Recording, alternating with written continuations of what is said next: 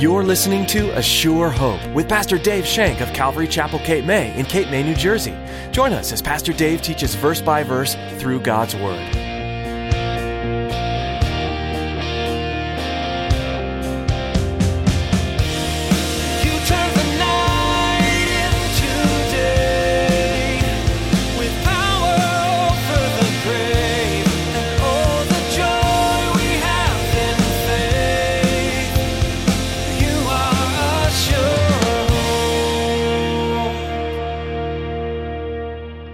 He knew that God would deliver him and God would give to him that which he had promised. Do you know that? Are you confident in that, that God is going to do what he promised to do in you? Can you truthfully say that he who began a good work in me will be faithful to complete it? You need to be able to say that with all your heart and believe it and have confidence that the Lord is doing a mighty work, regardless of what it looks like, regardless of the circumstances of your life, regardless of what hurricane is coming up, what earthquake happened, or what else fire is going on. It's been said, obey God and leave the consequences up to Him. Today, Pastor Dave will be reminding you that obeying God many times will cause consequences because the world hates Jesus and therefore will also hate His servants. Your job is to obey God and allow Him to work out those consequences. Now here's Pastor Dave in the book of First Samuel chapter twenty-three. As he begins his message, David obeys, God delivers.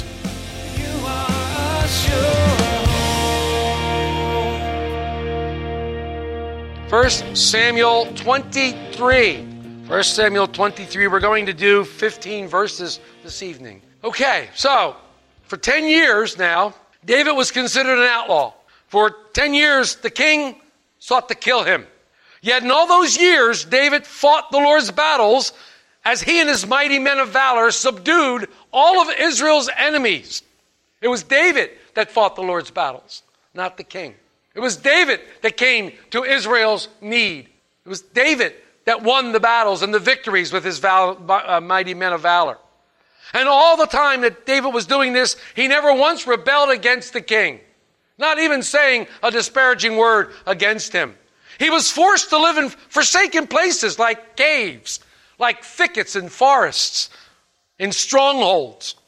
And many times he was chased and had to flee for his life, ducking spears thrown by the king himself.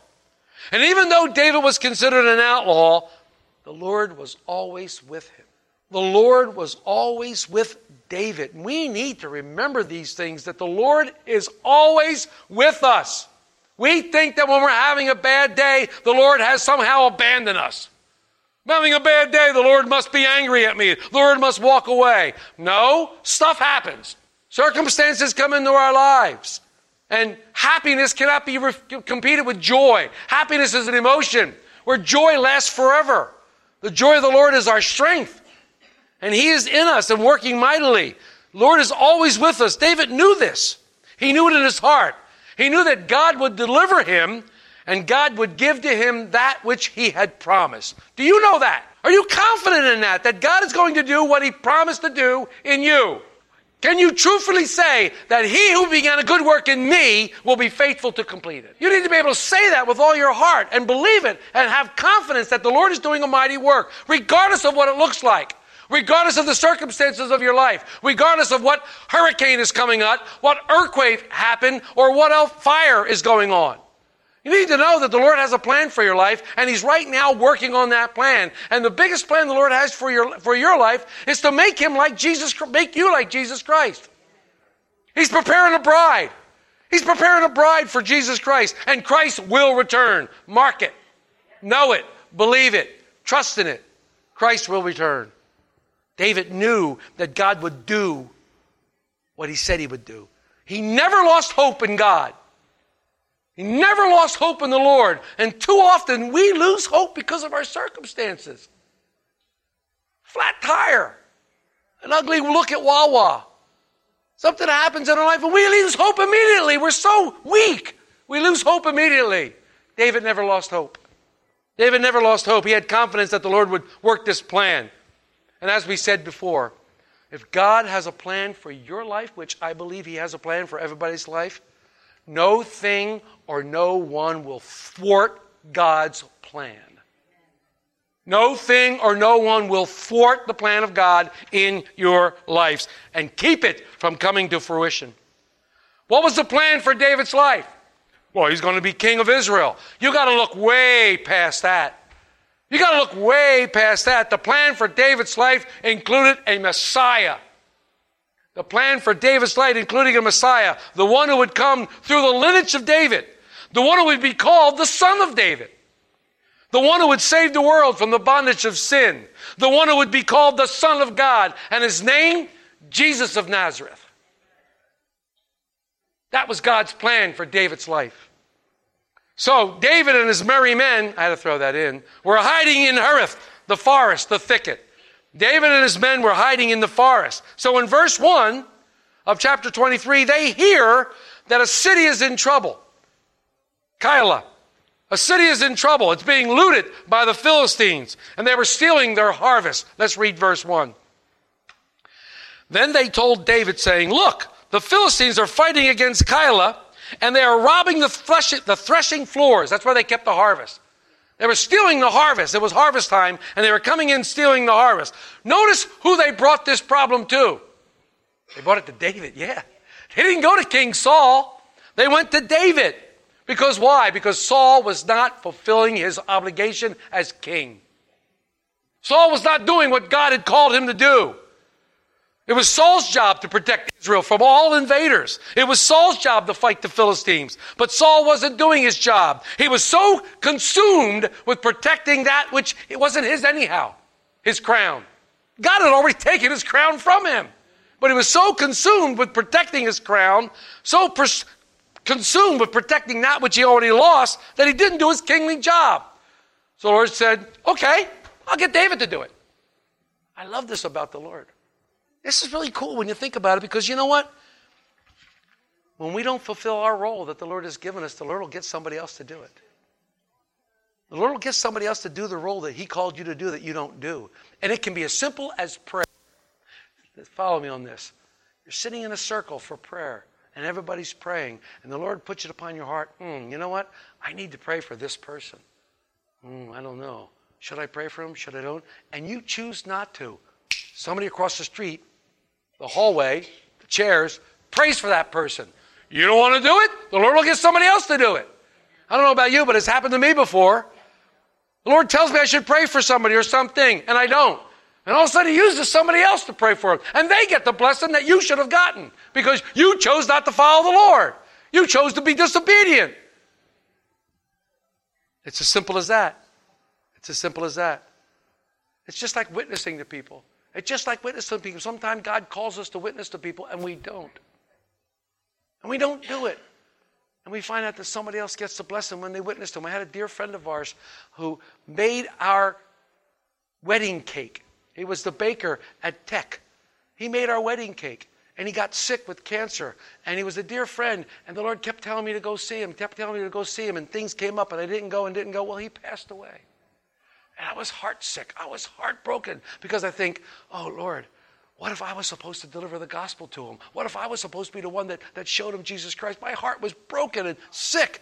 Oh, it was tears. I went to his funeral. Come to find out that he had gone to the Baptist church for years and years and years, and they were talking about how born again he was and how what a wonderful Christian he was. And I went, oh, thank you, Lord. Thank you, Lord. So he was, the Lord was saying, hey, you won't do it? Fine. I'll get somebody to do it. I'll get somebody else. You can't thwart the plan of God. You cannot thwart God's plan. It's as easy as that. When we don't fulfill the role that God has given to us, we miss out on some really good blessings. You miss out on some really wonderful things being used by God. And you can set yourself up for trouble. You can set yourself up for trouble. See, God loved his people, Israel, so much that he would actually let them suffer under an unfaithful king. Let me repeat that. God loved his children, Israel, that he would actually let them suffer under an unfaithful king. Think about it. God loves you so much that he will allow you to suffer under an unfaithful servant like Satan to prepare you, to demonstrate to you his love, to let you know that you need a Savior. And then he's going to point to a cross and say, there it is. God will allow that to happen. If Saul wasn't up to the task, God would raise up someone else, and he did, David. God directed David to act as a king even when he wasn't a king at that time. But in God's eyes, David was a king. David was already a king. David was already king. And I got some notes written here. This is a great identifier for those who are called to ministry. A lot of people tell me they're called to ministry, and I go, praise God, and they don't do anything. What are they waiting for? Are they waiting to be called? Are they waiting for a title? Are they waiting for a name? Well, I'm called to be a pastor. Well, pastor. Teach God's word. Lead people to Christ. Well, I'm called. Well, how come you're not doing it? Well, nobody's called me. Well, what do you want, a name? Am I supposed to give you, ordain you, and then all of a sudden you're going, thus saith the Lord? No, you're doing it already. You should be doing those things already, and then all of a sudden the church recognizes what you've been doing and raises you up. It's what you're doing all along. Most people wait for that title before they go to work, before they start working for the Lord. Well, let, let the Lord use you. But look what David does in verse two. He immediately inquires the Lord. I love this. Therefore, because there was a problem, remember, you got to know what the therefore, therefore is. Because there was a problem, David inquired of the Lord, saying, shall I go and attack the Philistines? And the Lord said to David, go and attack the Philistines and save Keilah. I love this about David. He didn't say, I can fix this problem. I can do this. Come on, guys, we can do this. He didn't even say this. Me? No, Lord. It's not my job, man. It's Saul's job. It's not my job. It's Saul's job. No. He said, shall I go? He inquired of the Lord. I love this. From his Psalms, we read that David knew from whence came his help. David knew that he was helpless without the Lord. He knew that to go against another army without the Lord's help and guidance was basically suicide. So many of us should know that. So, so many of us should know that if you're going to battle against an enemy, whether it be whatever, we don't wrestle against flesh and blood, but if you're going against an enemy, should know that we need to inquire of the Lord, should know that the Lord has our back, we should know that we can do it, but we need that. We need that. This was David's first instinct, seek the Lord. It was not an afterthought. It was not an afterthought. How we should be like that, seeking the Lord for his guidance and not leaning on our own understanding. And David immediately gets the word, go get him. Sick him, David. Go get him. That was the Lord's word. You can do it. Go. Now, by all outward appearance, this was crazy. First of all, just like Gideon and his three hundred, well, David only had four hundred. David only had four hundred guys, and I love what Guzik says about these guys. Listen to this. David said, David only had four hundred men with thin resumes and bad credit reports. I love that. I like that. I like that. Just the ones the Lord could use. Sounds like Calvary Chapel to me. Sounds like all the pastors from Calvary Chapel. That's what it is, you know. Bad resumes and bad credit reports. This was exactly not a regular army, but it's the kind of one thing, oh, wait, Lord, I can use you guys. I can use you. Come on, let's go. And secondly, what about the king? David had enough trouble with Saul, and he didn't need any more trouble with the Philistines. Fighting one enemy at a time is usually enough. And thirdly, this would make David wide open to the king's assault. David went against these guys. He would be wide open, and he, this is a dangerous course of action. But I think David did this for two reasons.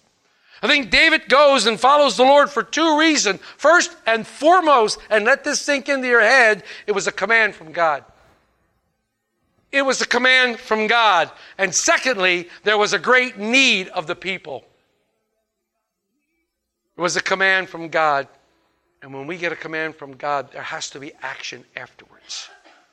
There has to be action afterwards. Jesus gave Nicodemus a command. You must be born again. That's a command from Jesus.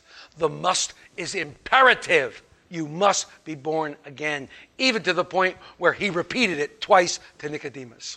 You must be born again. That requires an action on our part, confessing our sins. You can see the heart of David. David cared for his beloved nation, Israel. He cared so much for his beloved Israel. And you can see what a great shepherd it was. He was willing to endanger himself to obey the command of God and to meet the people. David was a true shepherd. A shepherd would die for his sheep. A shepherd would go out and place himself in between the wolf and the sheep and fight off the wolf to save the sheep. David was a great shepherd. He would come between wild animals and the sheep to protect them. David was a great shepherd. He cared for his flock. He cared for his flock. And he considered all of Israel his flock. So he did what the Lord said. But on the other hand, David's men said, hold a second, David. Cool your jets for a minute, pal. Let's look at verse three. But David's men said to him, look, we're afraid here in Judah. How much more then if we go to Keilah against the armies of the Philistines? They were afraid. Hey, David, Saul's men are chasing us. They want to kill us at every angle. And now you want to go play hero. We got a problem here, pal. This is so like us. This is so like us when we get the command of the Lord. We get a command of the Lord to do such and such, and our eyes immediately go to the physical. Our eyes immediately go to the physical. Look at the obstacles in front of me. Oh my gosh. Look at the obstacles. Lord's telling you to go to Israel. There's an obstacle. three thousand dollars. It's an obstacle. You don't think for one minute if the Lord doesn't want to get you there that that money will appear someplace? That you'll get the money to go? But we put obstacles in front of ourselves. We put obstacles in front of ourselves, and we see those obstacles, and they become great big giants. They become Goliaths. When we have the Lord's command, go. Go forth. Move your church from Washington Boulevard to a place that used to be a fire hall. But Lord, there are churches everywhere along the, the street. So? What? So? Move there. Okay, Lord. That's where you wish. And it was of the Lord, too. I don't know if you know the story. It was of the Lord because we were going to move into Breakwater Plaza. We had a contract to move into Breakwater Plaza. And the person who owned Breakwater Plaza dangled our contract in front of the dance studio so that the dance studio could go in there. The dance studio was there before the uh, thrift store, if you remember correctly. We were supposed to go in that building, but the Lord had better plans. They backed out. They backed out of the deal. I said, should I get my lawyer? Well, here's your deposit back. They backed out. We weren't going to go anywhere. We decided we weren't going to move. And then someone came to me and said, we want to buy you a building. I said, what? They said, we want to buy you a building. I said, praise God. I said, let's talk about it. And in the meantime, in the meantime, Pastor Frank came to me and said, you know, there's a building for sale. He says, it's over on Seashore Road. It's the old Irma Fire Hall, and it's for sale. And it's been for sale for a long time. So I said, I'll go look at it. You know, for the life of me, I drove up and down Seashore Road. I could never find it. I could never find this place. I kept on driving up and down the road, up and down the road, up and down the road. I never found the place. I never found the place. And I kept on saying, Frank, I don't know where this place is. Oh, it's just right over there. Okay, great. I never found it. So a couple weeks go by. And these people come back and go, no, really, the Lord really put upon our heart that to, to buy a place. And we have the perfect place. I said, great, where? They said, the old Irma Fire Hall. Well, the Lord doesn't need to take a sledgehammer to my head, okay? I am dense. I'm thick sometimes. But he doesn't, and anyhow, to make a long story short, they wanted five hundred thousand dollars for this building. That was the original price. Well, it came down to three hundred thousand dollars as that's where we started. We offered them some ridiculously no, low number, and they came back with a, with, a, with a rebuttal, and we went, hey, they're interested. Make a long story short, it settled for a buck ninety-nine. one hundred ninety-nine thousand dollars. Settled for one hundred ninety-nine thousand dollars. If the Lord wants you someplace and you step out in faith, the Lord will do a look at the place. It, it's all the Lord. It's all the Lord. We can't look at the external. We can't say no. Our, our thoughts should always be, yes, Lord, yes, Lord, yes, yes, Lord. That crazy song that gets in your head and you can't get rid of it. That, yes, Lord. Here I am. Send me. Yes, Lord. So what does David do after his men said about this? David says, okay. And he goes back and inquires the Lord again. It says, then David inquired of the Lord once again. And the Lord answered him and said, arise, go down to Keilah, for I will deliver the Philistines into your hand. The Lord adds a caveat. He adds a caveat to David. Before it was, go down to Keilah. Now he says, go down to Keilah, and I will deliver the Philistines into your hand. David doesn't need much more of this. I don't think it was a lack of faith for David to go back and get confirmation from the Lord. David knew the hearts of his men. He knew they were afraid and they were unprepared for battle, but David wanted to be assured of the victory, and he wanted to assure his men who trusted in him. These men would follow David anywhere. Remember, they left everything they had and came to him, even though they were indented and they were discontented and they were distressed. You remember the, the descriptors. But God likes to confirm his word in us if we have eyes to see, and he wants to direct you, especially when something's hard to do and or unusual, when he asks you something to do unusual. And if you're like me, thick skull, you want the Lord, what am I supposed to do, Lord? And he tells you, and you go, okay, Lord, write it in the sky. Then all of a sudden an airplane comes over and goes, right in the sky, and it's up there, and I go, now make it red. You know, we always up the ante. We always want the Lord to do more things. It's not a lack of faith for David to want the Lord to tell them, so he gives them the caveat, I will deliver them to you. I will, yeah, I love that. Isn't that great? I will deliver them into your hand. This is all David needed. This is all David needed. It's like giving him a shot of adrenaline. This is all he needed. He said, let's go. David and his men go to the city and did exactly what the Lord commanded them to do, and God gave them a great victory. Look at five. And David and the men went to Keilah and fought with the Philistines, struck struck them with a mighty bow, and took away their livestock, so David saved the inhabitants of Keilah. All right, so David does this. David gets a double thing. He gets a double whammy. He does what the Lord wants to do. He does what the Lord tells him to do, and not only does he get the victory, but he gets spoils. He gets spoils. He gets all their livestock. And the guys are probably going, yeah, we're going to eat meat, guys. Yeah, we're going to eat meat. They're tired of eating grubs and whatever they ate in the, in the wilderness. So David gets these things. It's interesting. It really is interesting that when we get a victory, when we obey God, a victory comes. When we obey God, a victory comes. And God has called us to do some difficult things sometimes. When we rely on God's promises, when we step out in faith, we have victory over the enemy. The problem is, too many of us won't step out in faith. Won't step out in faith. David did exactly what God told him to do. Simple. You see, it isn't enough for us to ask and know God's will. Listen to me. It's not enough for us to ask and know God's will. After you know it, there's an action. You got to obey it. After you know God's will, you got to obey it. You must make a commitment to obey God's will. When I was called to come from Cape May Tech down to Wildwood to teach shop, When I was called to go from Cape May Tech down to Wildwood to teach shop, I was doing well at Cape May Tech. I was doing well monetarily. I went for my interview at Wildwood, and they offered me the job on the spot. Offered me the job on the spot. One problem.